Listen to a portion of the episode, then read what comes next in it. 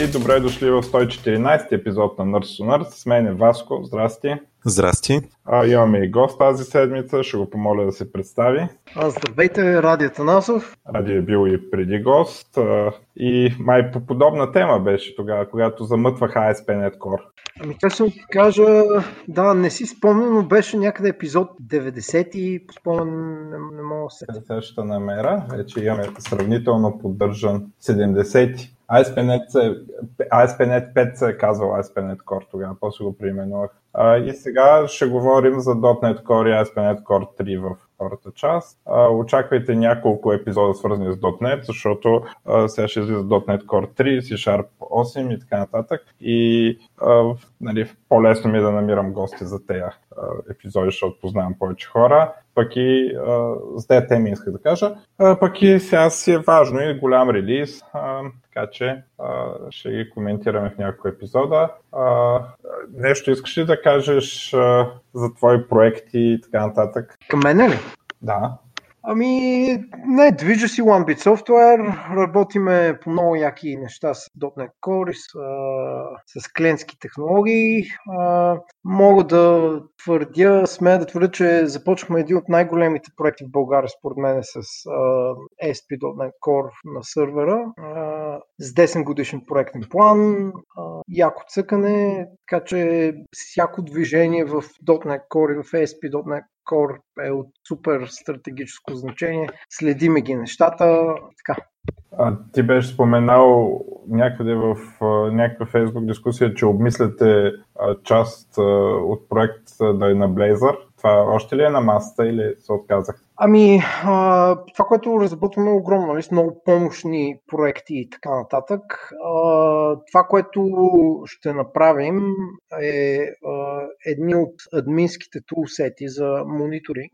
Тях ще ги направим на Blazor, а, но малко по-късно ни е в проектния план ще е нуждата за такова нещо и предполагам, че докато го започвам, ще е някъде Q1, Q2 на следващата календарна година, така че отговорът е да, ама реалистично ще е началото на следващата година. Добре, във втората част ще коментираме що е то Blazor, така че слушателите, ако нямат търпение, могат да пуснат направо втората част. Добре. А, само не, нещо, което беше мисълта. А, да, а, искам да кажа някои, някои неща тук, такива организационни. Естествено, трябва да влезете в нашия Discord, за да се чати с нас, а, да ни следвате в Facebook, Gap и Twitter. А, и това, което е новото така, регистрирал съм Nurse to Nurse сайта в Brave Rewards. Също имаме на главната страница отдясно referral линк за download на Brave Browser. Brave Browser, припомням, ние сме го говорили няколко пъти в епизодите,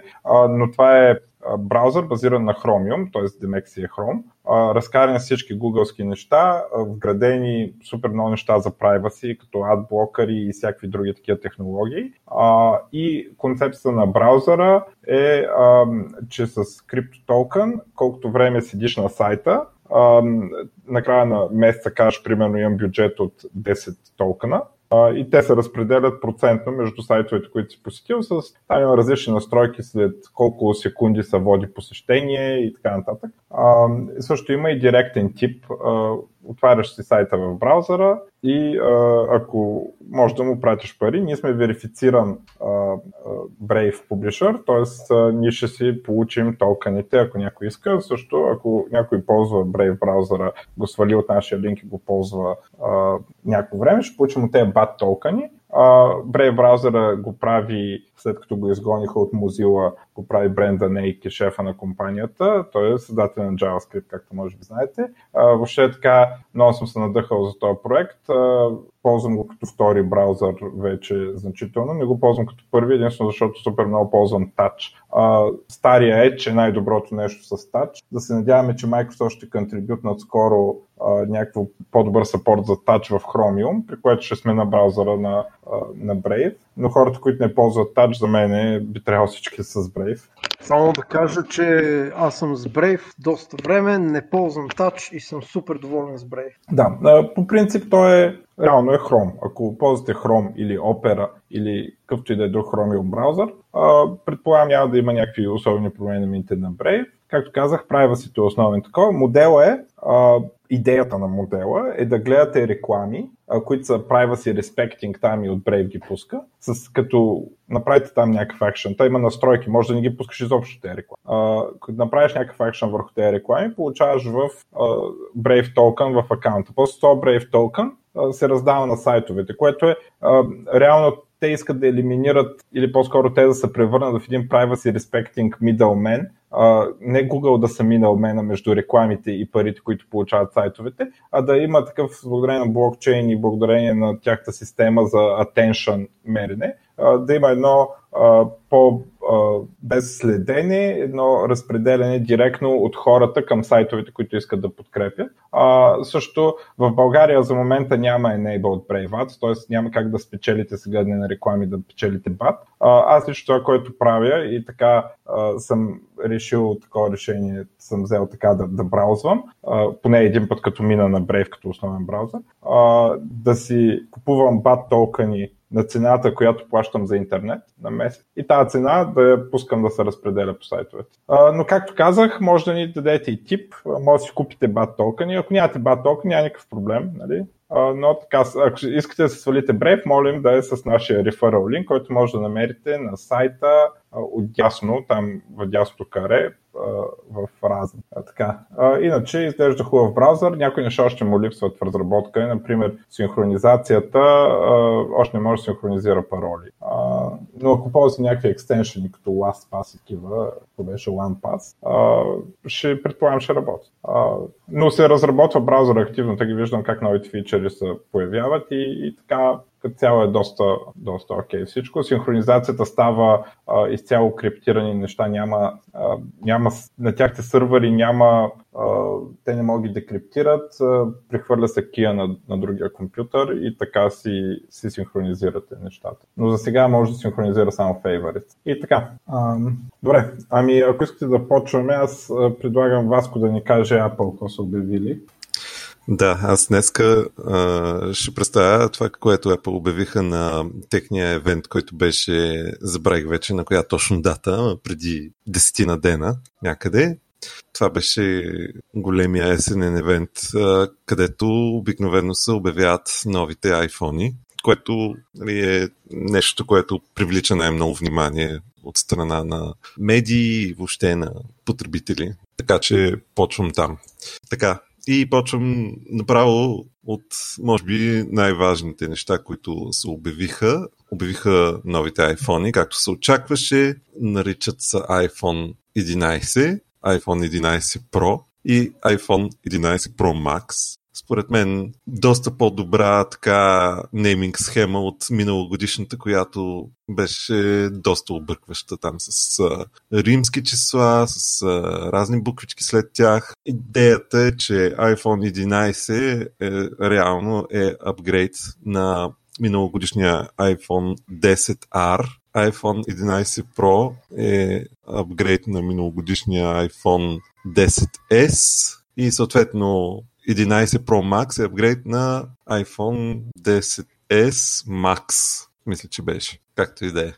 Аз а, все още се чувствам доста объркан от миналогодишния нейминг. Както и да е. Та, почвам ги един по един. iPhone 11, същия като миналогодишния XR 6,1 инчов 720p LCD екран. Мисля, че нямаше някаква, някаква промяна в сравнение с миналата година а, в дисплея.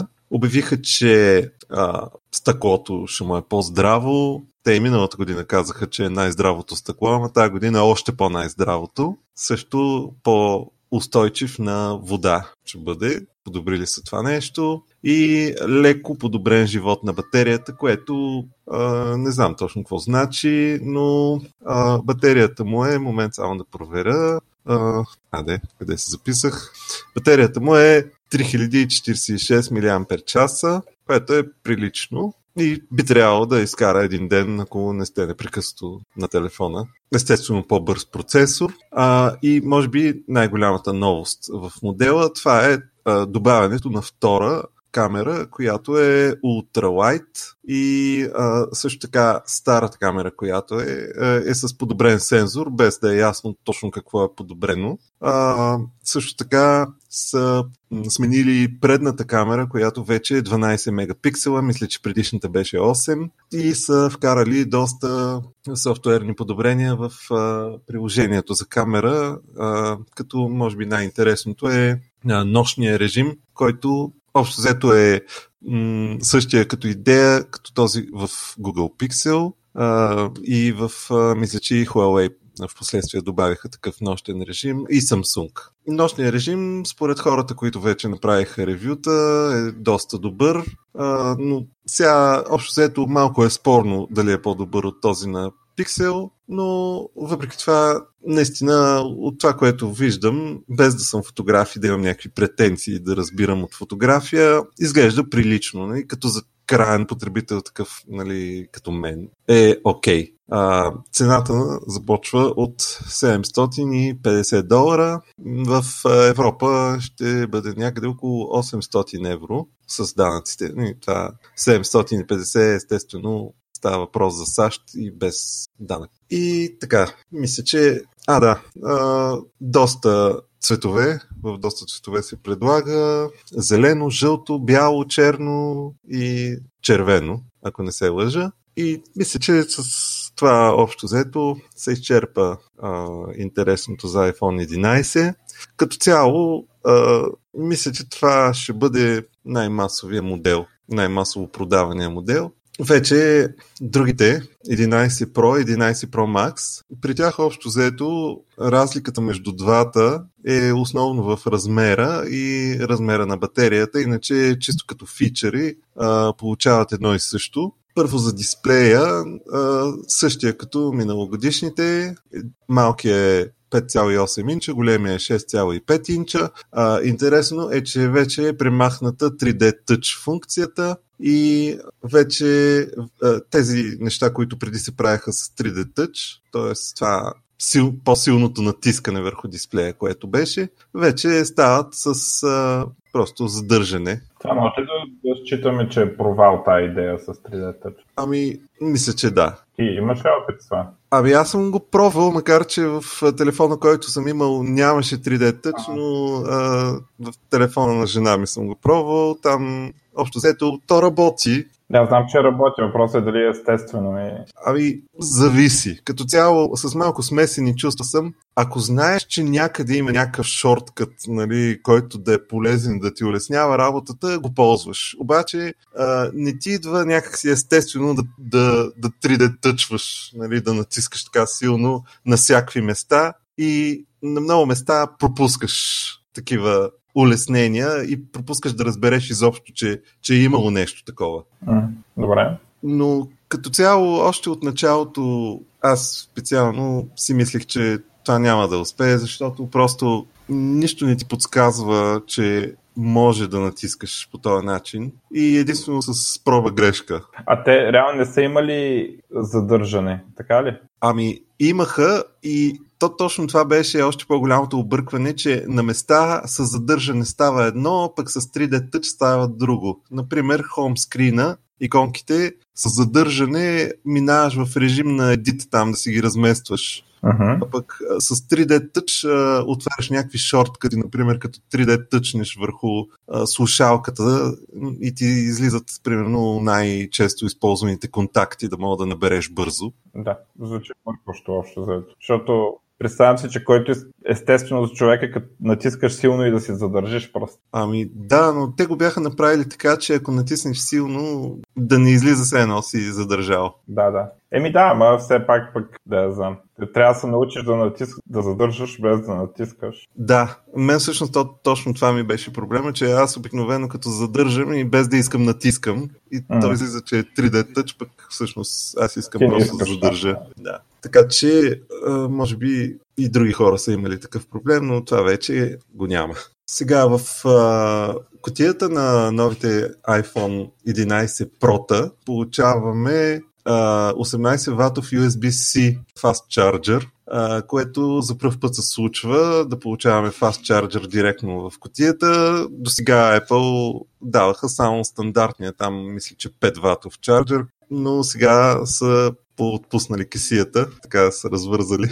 И като казах USB-C, USB-C е само от страната на чарджера, но от страната на телефона си е Lightning Cable. Така че новите iPhone все още са с Lightning порт, макар че имаше някакви спекулации, че може да видим за първ път USB-C и няма да го видим тази година ще се надяваме за до година. За разлика от Pro, uh, забравих да спомня, че в iPhone 11 си получаваме стария чарджер. В котията на Pro обаче пък не получаваме донгъл за слушалки. Общо взето, Apple са решили, че който има пари за Pro, ще има пари за Bluetooth слушалки и няма нужда от донгали и така. А, нещо друго, с което много се похвалиха е, че са увеличили сериозно а, живота на батерията на Pro версията, като заявките бяха за 4 часа батерия повече, мисля, че 4, дано да не бъркам, а, повече от а, миналогодишните модели 10S. А, цената е същата като на миналогодишните модели, съответно 1000 долара за малкия модел и 1100 долара за големия. А, това става въпрос за, мисля, че с 64 гигабайта памет е базовия модел. Разбирам, че няма да има 5G. Да, това също ще да го спомена. Нямат 5G, нищо не споменаха в това отношение. Ще видим. Може би до година. То това е голяма такава новина за липса на 5G. Ами да, ама доколкото чух, проблема е, че 5G-то все още е доста сурово, така да се каже, и страшно много батерия харчи. Така е. Да, и просто не искат да понижават user experience по отношение на батерията. Истинските газари, естествено, ще си купат до година още по-новия iPhone, който ще има 5G. Естествено, да. А, да кажа за батериите на малкия модел Pro е 3190 мАч, а на големия е 3969 мАч батерията. И така, доколкото разбирам, за около час се зареждат с fast charging. А, така. Също, може би е окей да спомена, че на iPhone 8 продължават да си го продават и му понижават цената на 450 долара, случай, че някой не иска да хвърля един куп пари за най-новите модели, мога да хвърлим по-малък куп пари за, за iPhone 8. А, всички останали а, вече не се предлагат. Поне от Apple директно. Което то в България много не ни грее, защото зависи тук какво ще ни продадат. Но все пак, а, надявам се да а, операторите, които продават примерно по-старите модели, да се актуализират по някакъв начин цените. Така, с това приключвам за iPhone-ите. Друго устройство, което а, така привлече доста внимание, това беше Apple Watch серия 5. Това е новата итерация на Apple Watch. А, спрямо миналата година най-основният апгрейд е, че има Always On дисплей, което значи, че дисплея продължава да свети, да показва колко е часа или там каквото сте си нагласили да има на него а, непрекъснато, а не както беше до сега, само когато си дигнете ръката и направите едно така демонстративно движение, че желаете да си видите колко е часа. А, това нещо, така като а, потребител на като цяло на такъв тип часовници през последните години е доста удобно, защото в доста случаи просто ситуацията не ви позволява да си мръднете ръката по характерния начин или трябва е, просто затруднява, е, затруднява самото усилие да си въртнете китката по правилния начин и да, да може да светне екрана и да видите колко ви е часа. Така че м- това е готино и са обещали, че този фичър идва а, без да се отрази на живота на батерията. А, рекламират го като Full Day Battery Life, т.е един ден носите си го през деня часовника на ръката и нощем си го слагате да се зарежда, което пък означава, че няма sleep tracking, не може да си а, следите съня и макар, че имаше слухове, че ще има два дни живот на батерията и че има вече sleep tracking, няма. И така, предлага се в разни, в, в стандартните алуминиеви корпуси, както и в а, нов вид титаниев корпус и също така с керамичен корпус. Така, от това, което гледах, изглеждат много красиво и така, който е зарибен по такива часовници. Ревютата са хубави. А, обявиха също, че пускат в сайта си възможност да кастомизирате по всевъзможни начини часовника и като цветове, и като това с какви каишките ви идва и, въобще според мен това трябваше още от началото да го има и общо взето това е и за часовника ако няма коментари, да мина и към следващото устройство. Давай, давай. Давам, докато съм набрал скорост. Добре. iPad обявиха. Това беше леко изненадващо. Като цяло не се очакваше, или поне аз не бях видял някакви слухове, че ще има и нов iPad, но ето. А, седма генерация. Тук става въпрос за нормалния iPad, а не iPad Pro, който мисля, че го обявиха миналата година. Той до сега, този нормалният iPad беше с 9,7 инча, сега го увеличават на 10,2 инча а, дисплея, но не е както прото с а, такива по-остри ръбове и с а, дисплей, който стига до, до края на, на ръбовете, а си е по-скоро с а, класическия външен вид на iPad, който познаваме от много години. Процесора му е A10, Забравих да спомена, че при iPhone-ите процесора мисля, че беше A13 новия, но все тая Реално тук няма подобрение при процесора, което е едно от по-интересни неща. Той процесор е същия като на предишния iPad. Да, е точно така. Докато при iPhone пак бъфват напред и почват да а, още повече затвърждават а, лидерската си позиция специално при процесорите и GPU. Да, точно така. Обаче при iPad просто същия процесор. Да. А, всъщност основното, което са сменили е размер, размера на дисплея и това, че вече поддържа смарт клавиатурата, която те продават. Не съм сигурен дали това е специална клавиатура за този модел или е някаква, която е примерно като за iPad Pro, но тъй или иначе, тя се продава отделно. Самия iPad започва от 329 долара цената му. И общо взето с това се изчерпват новините за нов хардвер. Обаче на евента се обявиха и още други неща, които бяха свързани с услуги. А, от тях ще спомена Apple TV+, което е услугата на Apple. Ние мисля, че я говорихме в някои от предишните броеве, когато я обявиха, но сега обявиха още повече така ни надъхаха за това, че ще има ексклюзив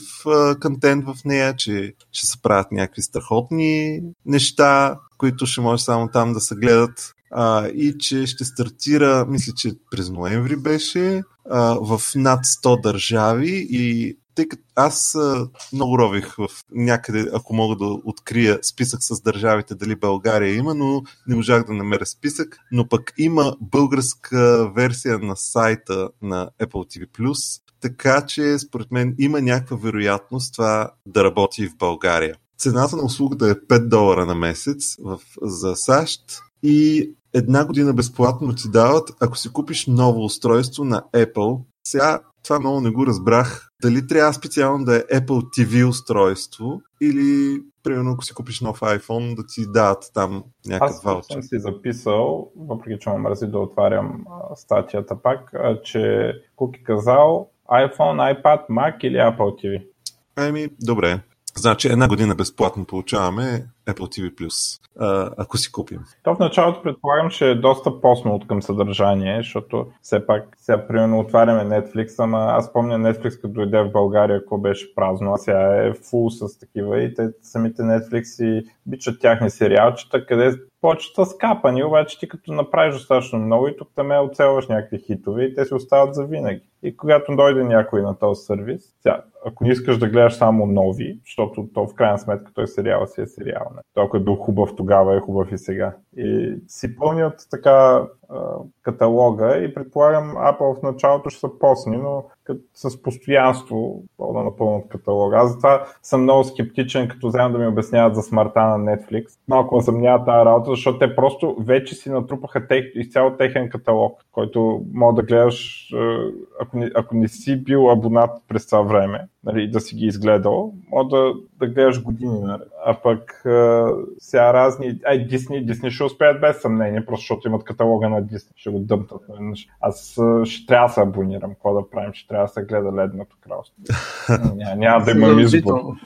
да. Дано да пуснат и на български нещо. Ще... Те в крайна сметка таргетират толкова деца, имат, може би ще, са, ще обърнат повече внимание върху това да, да се пускат по-различни, в смисъл на различни езици версии, докато Netflix не ги интересува чак толкова. Да, аз между другото на Netflix до сега не съм намерил нещо дублирано на български. Ти, ти мали на български, то на, на какви други езици няма, нали, смисъл по-големи от българския. Те имат по три езика обикновено. На турски е най-близкото, да съм стигал.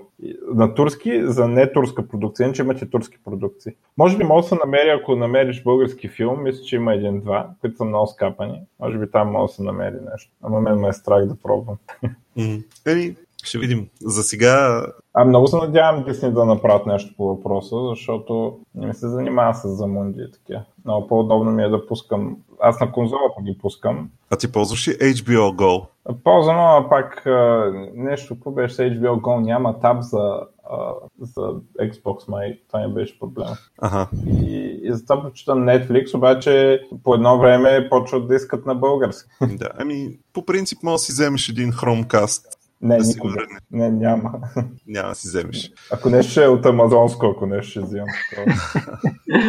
Google никога, никога. Добре, да продължи с а, другите неща. Давай. Apple евент. Обявиха Apple Arcade. А, това е отново услуга, която а, има за цел да, да пак с, чрез subscription от 5 долара месечно да имате достъп до някакъв каталог от игри за iOS, macOS и Apple TV. А, това ще бъде някакъв каталог, който Apple ще си избират какво да включва и сега не разбрах много подробности колко, нали, дали всеки месец ще ги сменят, дали ще отнемат достъпа до тия, които вече са махнати от там. Но тъй или иначе, доколкото разбрах с, с, в преговори с доста производители на игри, да може игрите им да се разпространяват по този начин. А, честно казано, може, допускам, че това нещо може и да е успешно. Поне така смятам, че Apple биха могли да,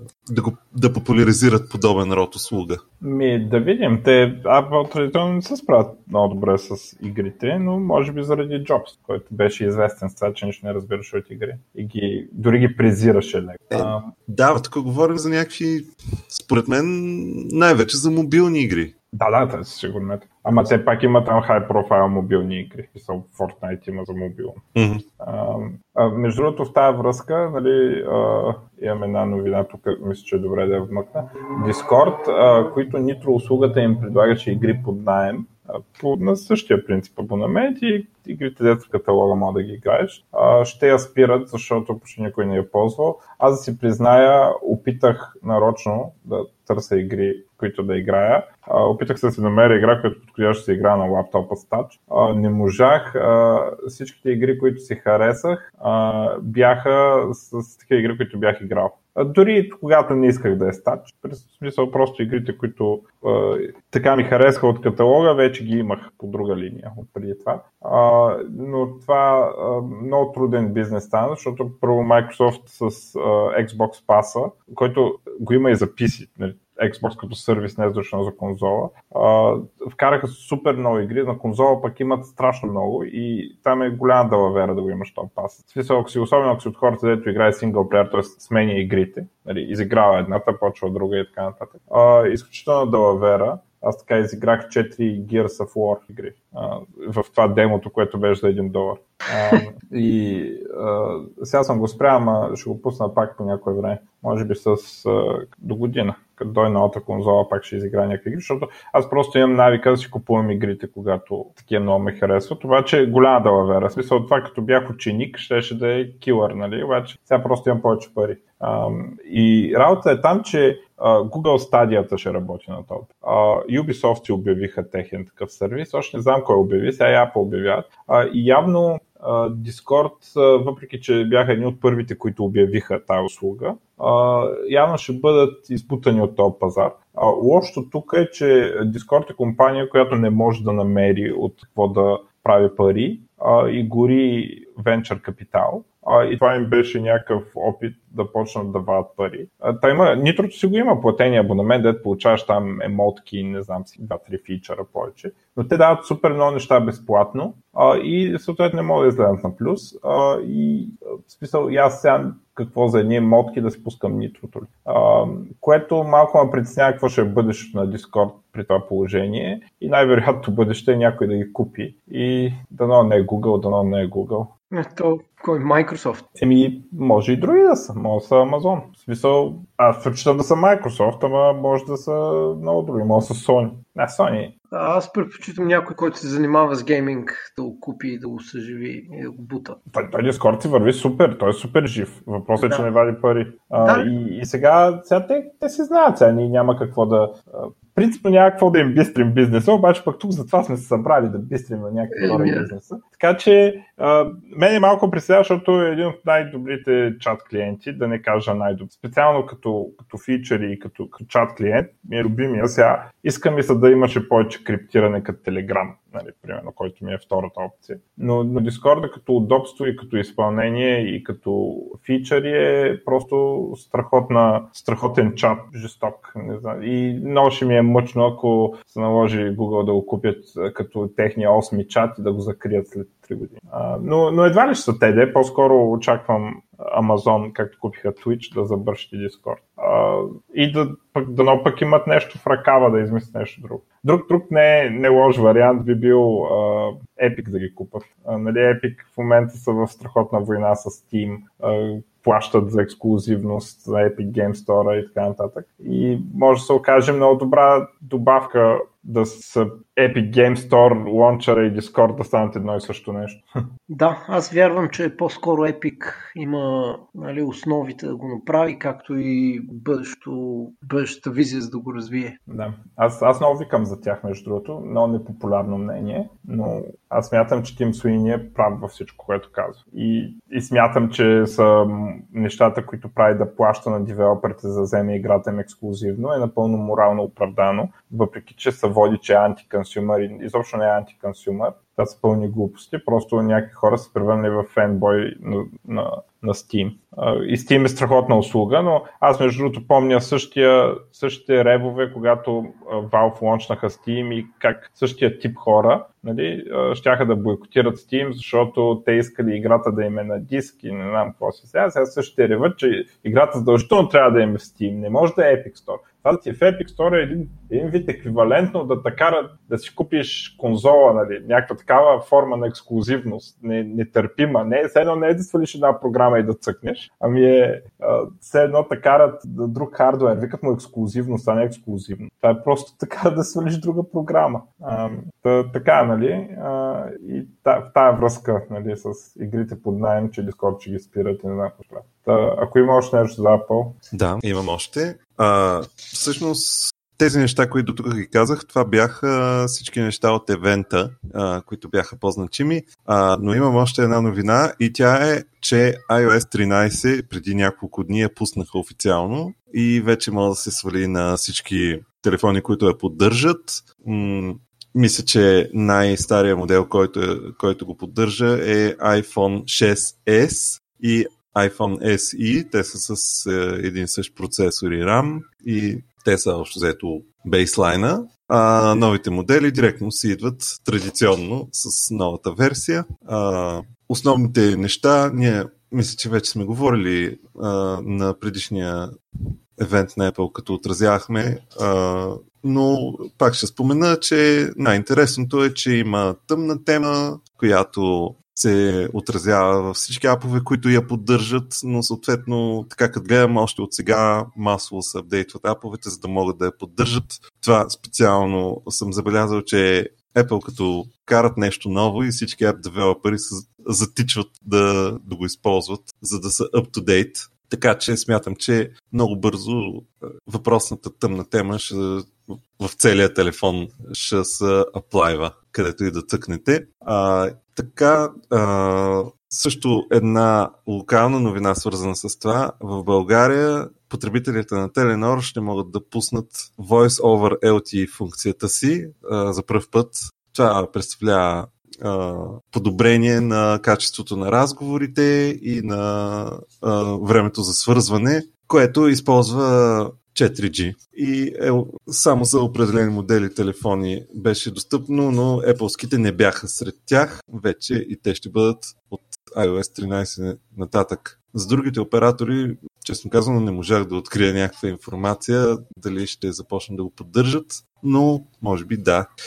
А, сега интересното е, че а, iOS 13 го пуснаха сега буквално преди 2-3 дни, а обявиха, че 13.1 се очаква още другата седмица на около 24 септември. И това за мен е интересна стратегия, защото що пуснаха нали, 13, като директно нали, вече са подготвили следващия апдейт, не знам. Някой казва, че били са ръшнати да пуснат 13-ката, за да може новите Apple Watch да работят, защото те изисквали iOS 13, пък излязоха на пазара. Така че може би е това. А, хора, които са апдейтнали, казват, че все още си има доста бъгове 13-ката. Така че ако може да изчакате, поизчакайте. Мисля, че все пак няма нещо супер критично, така че дори да сте си пуснали апдейта, може би ще оцелеете.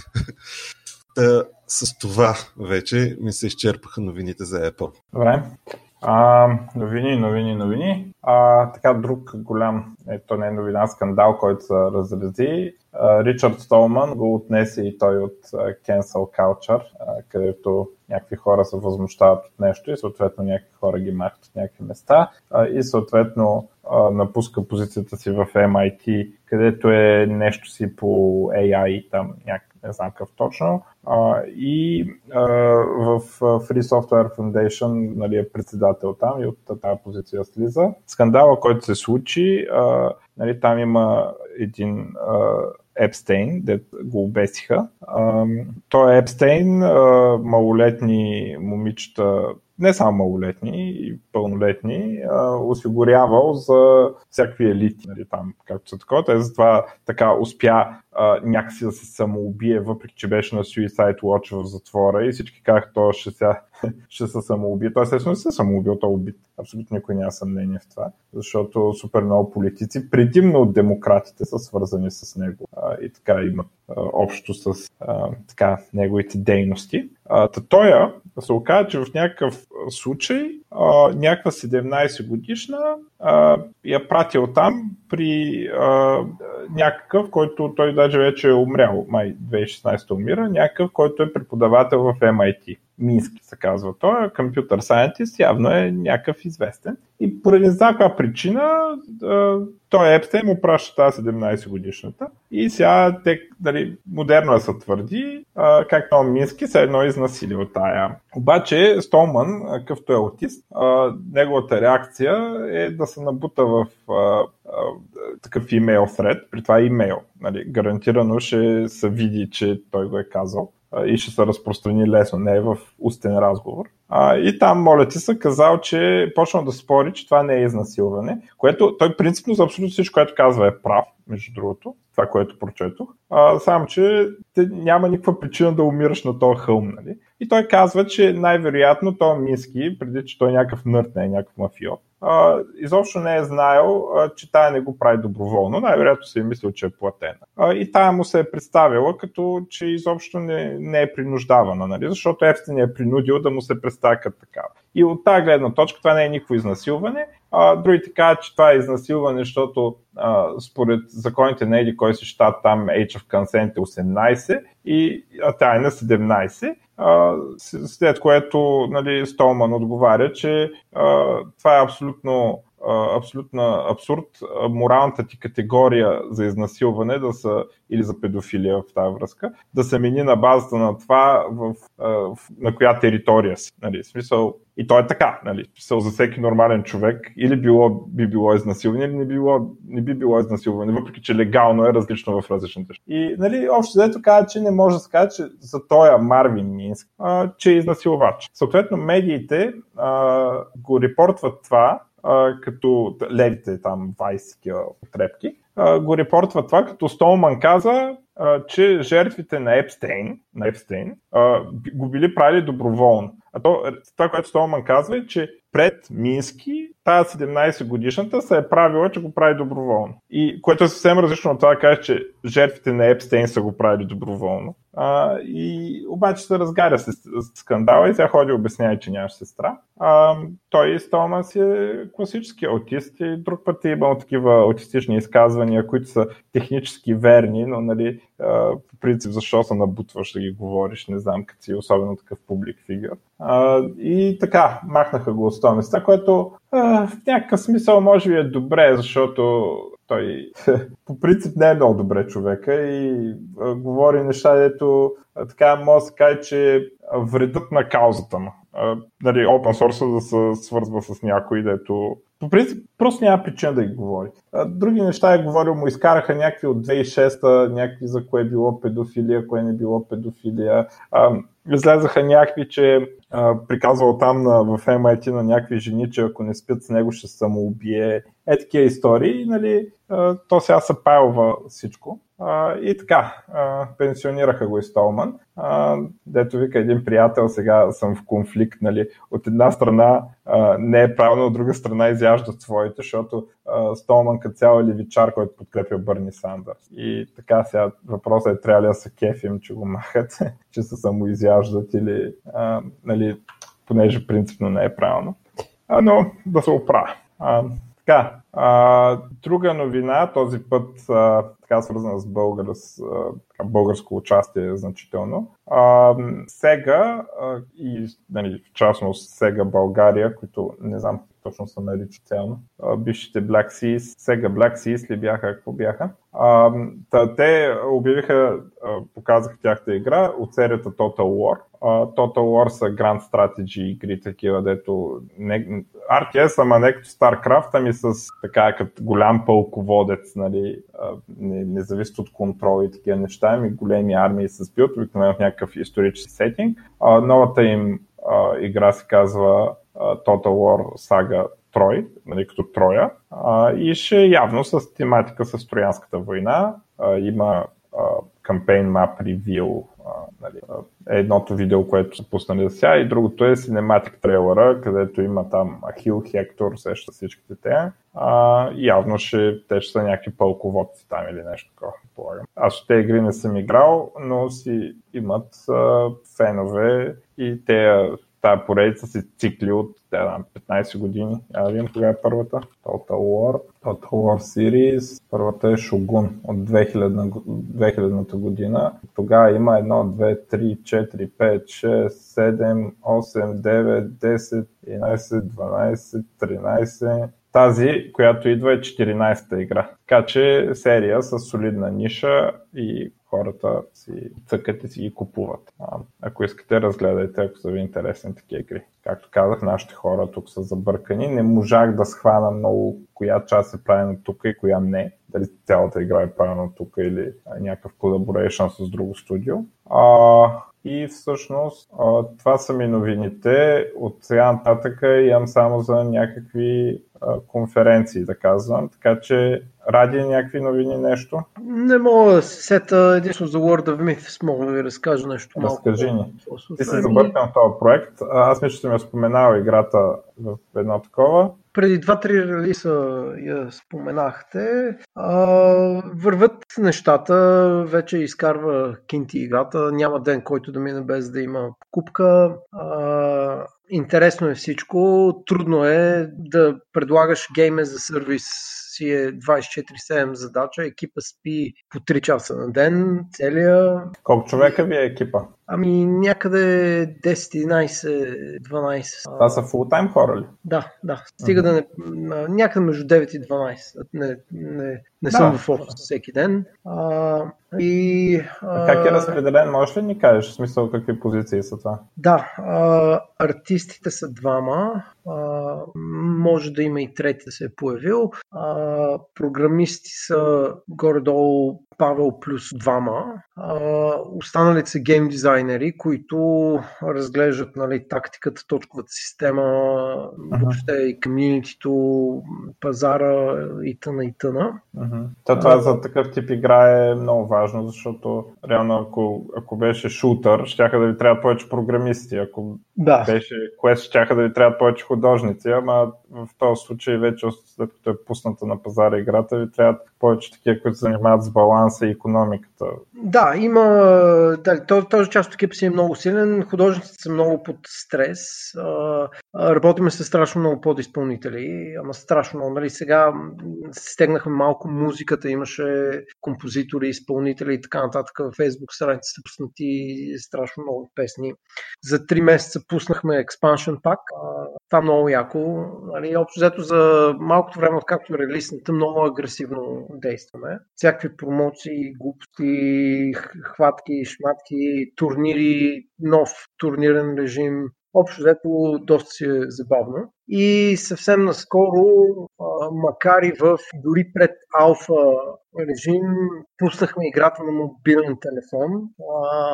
На фейсбук страницата има някъде в страната на нощта как девелоперите решиха просто да подкарат на мобилна. Тръгна, работи добре, т.е. директно се пуска, въди се, че скоро ще започнем работа по официален мобилен релиз. А вие нямате мобилен релиз за сега? Ние нямаме десктоп сме и сме а, го взели това решение предимно заради турнирните игри и плащащите играчи. Гледахме много сериозно репорти в индустрията, кои хора са всъщност плащащи нали, в, в CCG жанър. Uh-huh. А, и а, общо взето всичките играчи на Hearthstone и на там подобни, а, десктоп плеерите са всъщност тези, които са най-сериозните пеери. И тях... Това е нормално, обаче ясно, да. В смисъл, да. Аз бих си представил, че а, първо, че ти така енхенсваш експириенса на десктоп плеера, че той като ходи някъде може да си играе същата игра, която нали, по принцип играе на, на десктопа и, и също така а, другото е да апгрейднеш играч, който е почнал на на мобилно и се е прехвърлил на десктоп и тогава почва да плаща. Ние искахме да стегнем малко а, концепции, версии, турнирната игра, преди да имаме някакъв потенциален бум uh-huh. А, на юзери, да стегнем сърверите на сърверната инфраструктура в Azure, не е простичка с Docker и с Kubernetes, а, на Node.js, т.е. има си доста работа, екипа не е огромен. А ти в това нещо колко си забъркан? Аз знам, че си инвеститор, май. Да, само инвеститори се срещам на срещите един път в месеца и от време на време си цапам ръцете само когато има нужда от някаква помощ. Това се случва твърде рядко. Макар, че билдвам го в Unity, подкарвам се, смениме разни кодове и така нататък. За съжаление... Сървърна технология каква е? Node.js е. О, не. Добре. Да. И uh-huh. друго? Ами, е. да, MongoDB бази, там Redis, кешове и така нататък. Не, не, аз имах ли друго за играта. А, друго за играта ми, не, това, е, това са новините в момента. А, готино е, че има платен експаншън, купува се нали, 24-7 е просто едните, докато път другите са активни, трябва да им отговаряме, нали, не е шега. Да, но аз бях доста скептичен, между другото, просто защото жанър е пренаселен. В смисъл, ами, да, толкова е пренаселен, че Valve успяха да флопнат. Да, а, със сигурност и то много по-бързо от нас ние се задържахме все още. Живи и здрави. Харстон е много зле. А, нали, на последния турнир станаха скандали. А, а, там AutoChess нали, навлиза и в момента прави някакъв много сериозен disruption на пазара. Uh-huh. А, другите силни играчи нали, са много странични, много нишови, няма чак толкова неща, които хващат те core G играчи. Но движи, Ами, таргетирате core играчи. Ами да, т.е. и нас ще видиш и а, нивото на сложност на играта е малко над Hearthstone, без този рандъмнес, който всеки го мрази в Hearthstone, дето ще даде възможност на джуниор да бие и синьор. Uh-huh. Но, но отново се вмъкваме някъде в игра 5 до 15 минути, даже по-малко, което е добре, а, а, но пък сложността ни не е космическа, както някои от другите, или Magic, или каквото и да е било. И интеракциите а, са нещо, което може да бъде постигнато дигитално, нали? защото някои от класическите collectible card games, те са десктоп ориентирани, нали? не десктоп, ами такова, на тейблтоп. Uh-huh. И, и там имаш интеракции и чар, който много трудно и много игри са фейлнали да го деливърнат електронно. Съответно, да. А, мислим, че има нещо много готино, така че да. А, добре. Добре, аз имам още няколко новини, ако може. Айде, да. Те всичките са насочени основно към мобилни устройства, а, тъй като гледам, че бая напреднахме във времето, ще се опитам да карам малко по-набързо, но все пак не искам да пропусна, че Huawei представиха новите си флагшип телефони. Това са Huawei Mate 30 и Mate 30 Pro.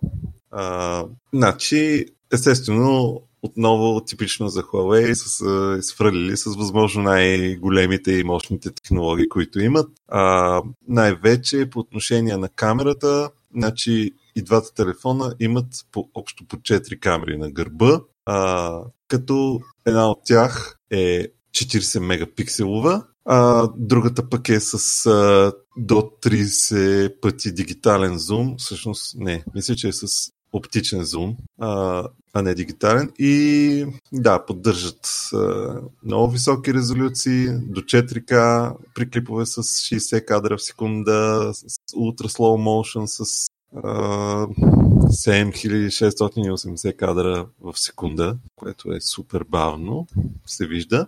И така, с по 8 гигабайта RAM и а, започват от 128 гигабайта памет. Ще има вариант с 5G, а, с големи батерии, съответно при а, Pro модела 4500 мАч, при другия 4200 с бежично зареждане и а, с а, този по-малкия вариант, който е, е, интересното е, че дисплея му е завит по краищата на телефона, а, така както беше при Samsung, само че този е завит още повече. И тъй като общо взето дисплея му се е разположен там, където би трябвало да са бутоните отстрани.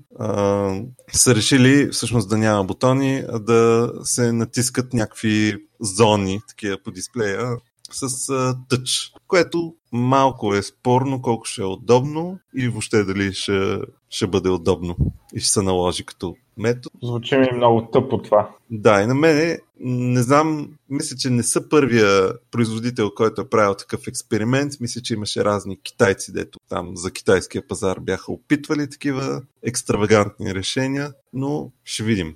А другия, по-големия модел, а, доколкото знам, няма такова нещо. И сега това, за което медиите най-много се хванаха, е, че и двата модела ще идват без гугълски услуги. А, това, според мен, няма да е кой знае какъв голям проблем за повечето хора, защото тия въпросните услуги най-вероятно ще бъде много лесно да си ги инсталираш. А, така че, дори да си го купиш този телефон, да мога да си ползваш Google Play. И цените значи на Mate 30 започват от 800 евро, а на Mate, Mate 30 Pro от 1100 евро, а на 5G варианта от 1200 евро, което си е направо нали, доста сериозен лукс.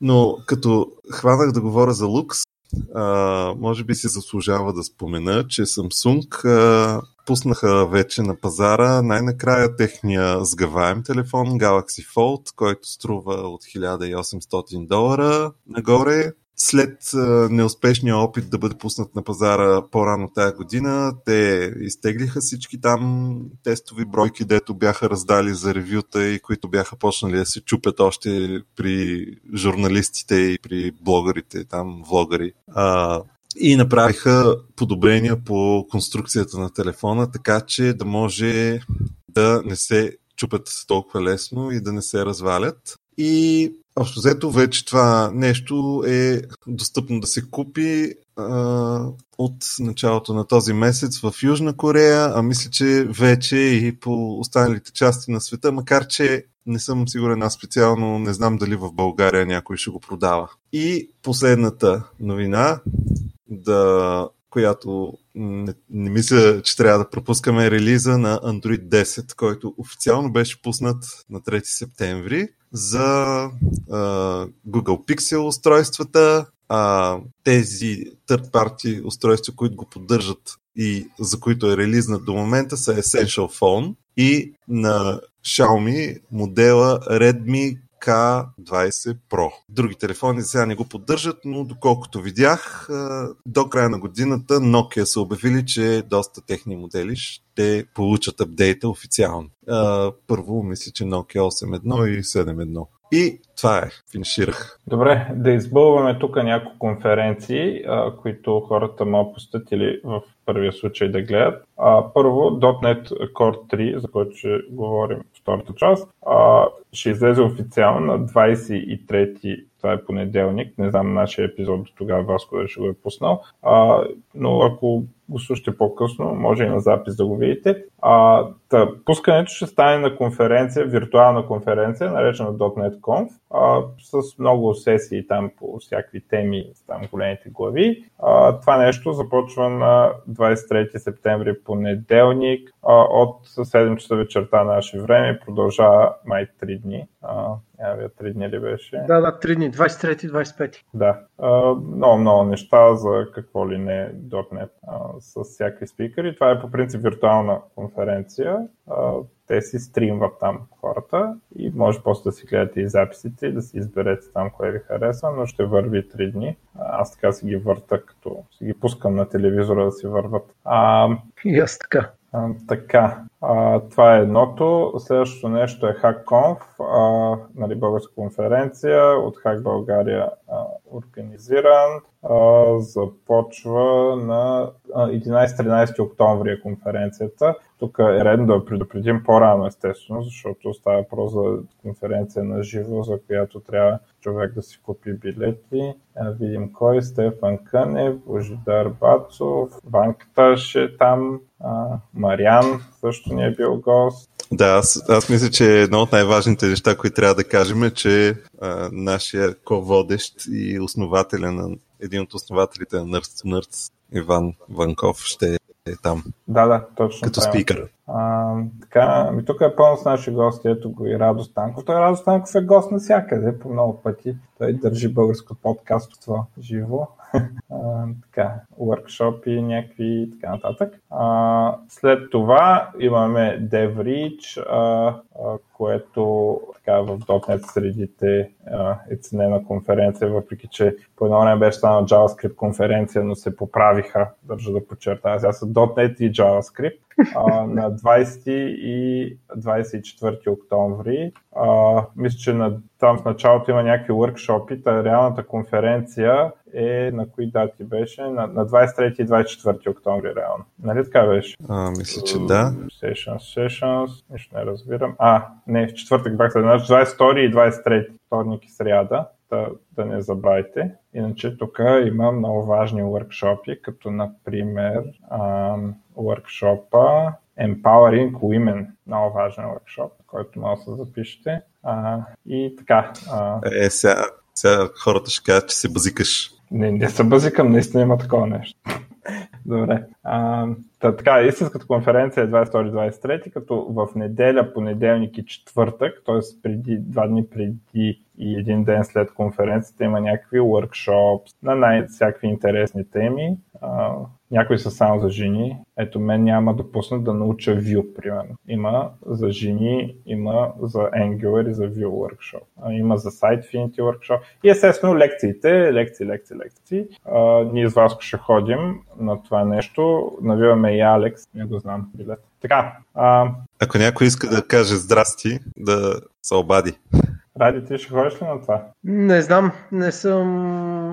Трябва да си вия календар, че програмата е много заета и... Добре. А... Нямам билет. Хубаво. Ами да приключваме първата част тогава и се чуем във втората. Чао за малко. Чао за малко.